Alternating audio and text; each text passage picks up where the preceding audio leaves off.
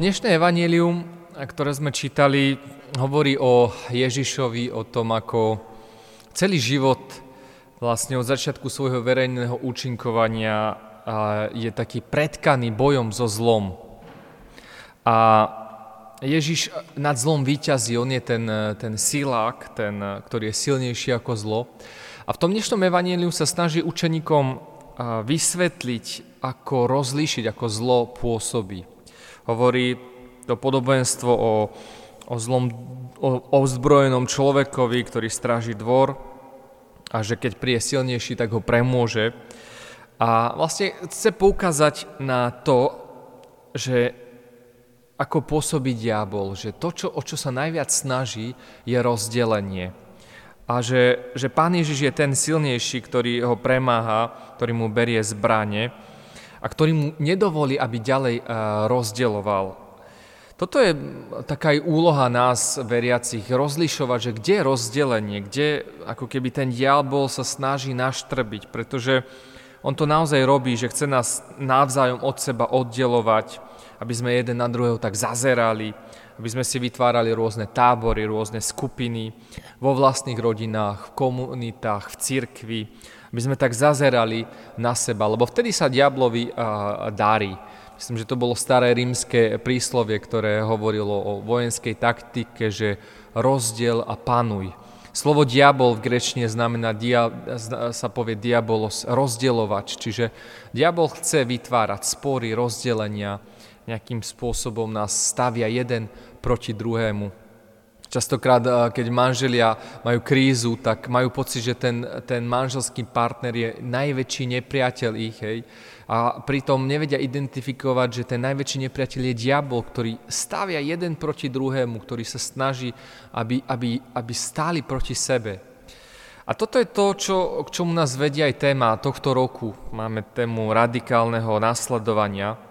A ako kresťania máme byť práve radikálni v tom opačnom, ako robí diabol. Čiže keď diabol rozdeluje, tak my máme byť e, radikálni v zmierovaní. Keď e, diabol vytvára tábory, my máme byť radikálni v tom, že vytvárame mosty.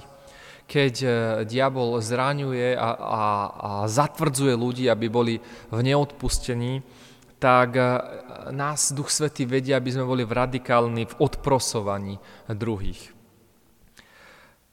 Jedna, jedna také dievča, Eliška sa volá, bola, som, som mal raz stredku a hovorí taký príbeh, že keď sme sa modlili a sme čítali z písma, tom, tam bol taký citát, že o čokoľvek ma poprosíte v mojom mene Otca, to dostanete. A ona to tak zobrala úplne doslova s takou fakt živou vierou, že je to pravda. A tak prišla do svojej triedy, bola deviatačka a modlila sa, nech Pán Boh zmieri konečne tie tábory, čo celú tú eh, druhý stupeň vznikali. A tak sa modlila naozaj tak v duchu v Ježišovom mene. A potom prišla s jednoduchou nápadom a hovorí, že babi, že čo sme také rozhádané, však skúsme byť tento rok tak spolu. A na jej veľké prekvapenie, oni to všetky zobrali. Hej, že bola to jedna veta a predsa ako keby dokázala vytvoriť most, kde si všetci mysleli, že už je zahataná cesta. Alebo uh, keď sa robia všelijaké podujatia veľké, tak častokrát tí lídry prichádzajú a s, taký, s takou túžbou odprosiť. Jeden známy americký taký protestantský kazateľ Randy Clark čas má veľkú službu uzdravovania a on vie, že v amerických cirkvách, cirkvách je dosť taká silná averzia voči katolíkom, a keď on má nejakú ako keby veľmi mocnú službu a naozaj na jeho podujatiach sa uzdravujú tisíce ľudí, tak vždy volá na pódium katolíkov a verejne ich tam odprosí, možno aj, aj, aj, aj trošku tak kontrakultúrne proti všetkým tým ľuďom, čo sú tam, že možno aj, aj pochybujú o, o tom, čo robí. A prečo sa to spraví, že nás tam pos, pozve všetkých katolíkov, ak majú kňaza a že odprosí ich verejne za toto, čo protestantské cirkvy vytvárajú. A, a toto je pre mňa úplne silný znak toho, čo máme všetci, všetci robiť. A my katolíci v tom nie sme lepší, tiež častokrát poukazujeme prstom a to sú protestanti, a to sú takí, a sektári, a neviem čo. Veľmi ľahko nálepkujeme, označujeme. A to, čo máme byť, máme byť radikálni v zmierovaní, v odprosovaní, v tom, že vytvárame a, tie, takéto mosty. Čítal som jedno pekné svedectvo o istom kresťanovi, čo išiel autom cez Ugandu, možno, ste, možno ho poznáte, a zastavil sa na, na pumpe, aby si zajedol a prišla tam teda za ním žena pochybných mravov, teda aby mu ponúkla tie služby. A on sa teda takto zachoval, že pýta sa jej, že koľko? A ona odpovedá, že 5 šilingov, odpovedala mu žena. Len 5 šilingov, odpovedal udivený muž. Žena pozerala na jeho prekvapenú tvár a povedala, no vlastne 10. Len 10 šilingov, vykrikol muž. Tak 30 odvetila žena. Určite nie len 30, povedal muž. No dobre teda, 100 šilingov. Tedy muž povedal, keď pozerám na tvoju krásu, nemám pocit, že si hodná len toľko. Tak koľko si myslíš, že som hodná, opýtala sa. Vtedy ju muž chytil za ruku, pozrel sa jej do očí a povedal, dovol mi povedať ti, koľko si hodná. Ty si hodná života Ježiša, nekonečného cenného Božieho Syna, ktorý zaplatil za tvoj život na kríži a preňho si hodná všetkého. A môžem sa za teba pomodliť. A v tom príbehu e, skutočnom naozaj e, tá žena bola v tom momente schopná ako keby odísť, všetko, starý svoj život zanechať. A tento muž ju odviedol do mesta, kde, kde si ju skontaktoval s miestnymi kresťanmi a ako keby skoncovala s tým starým životom a dnes pracuje v organizácii, ktorá pomáha zachráňovať práve takéto ženy. Čo sa mi na tom príbehu páči, že nám pasuje do toho, čo, o čom hovoríme, o radikálnom nasledovaní. Tá žena dokázala radikálne ako keby ten svoj starý život pochovať a vstúpiť do nového. Aj o tom je tento rok, že máme sa snažiť takýmto nejakým spôsobom urobiť res za tým, čo bolo staré. A na druhej strane hovoria o, o tom mužovi. To radikálne nasledovanie aj od nás niekedy vyžaduje riskovanie.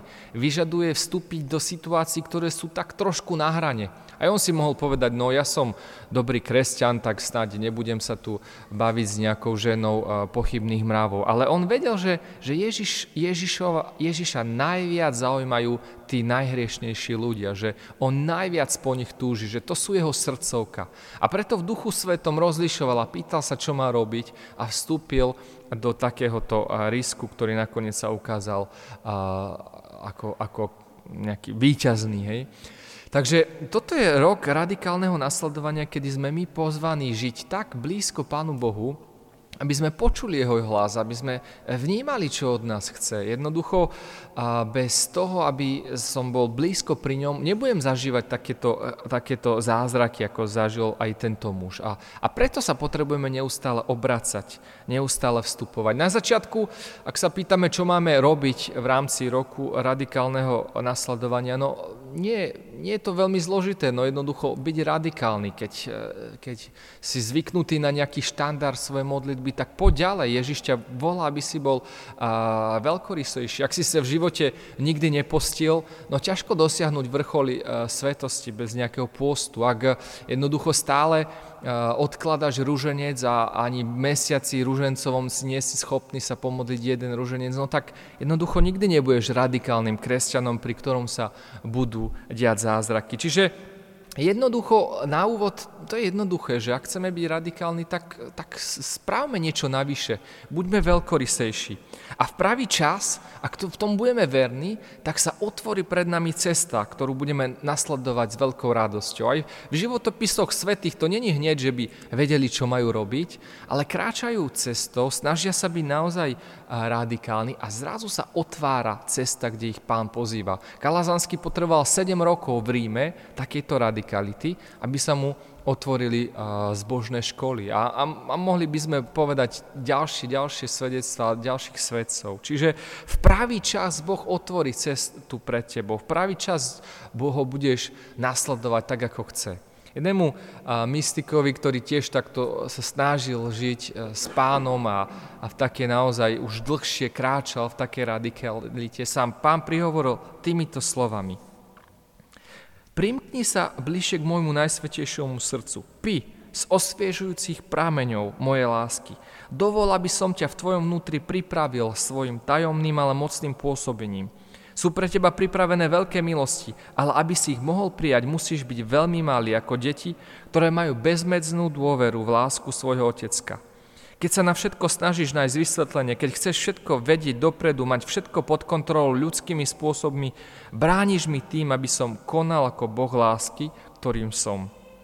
Nežiadam od teba žiadne schopnosti ani veľké prípravy, žiadam iba dôveru, tvoju dôveru vo mňa, v lásku môjho otvoreného srdca ku každému. Amen.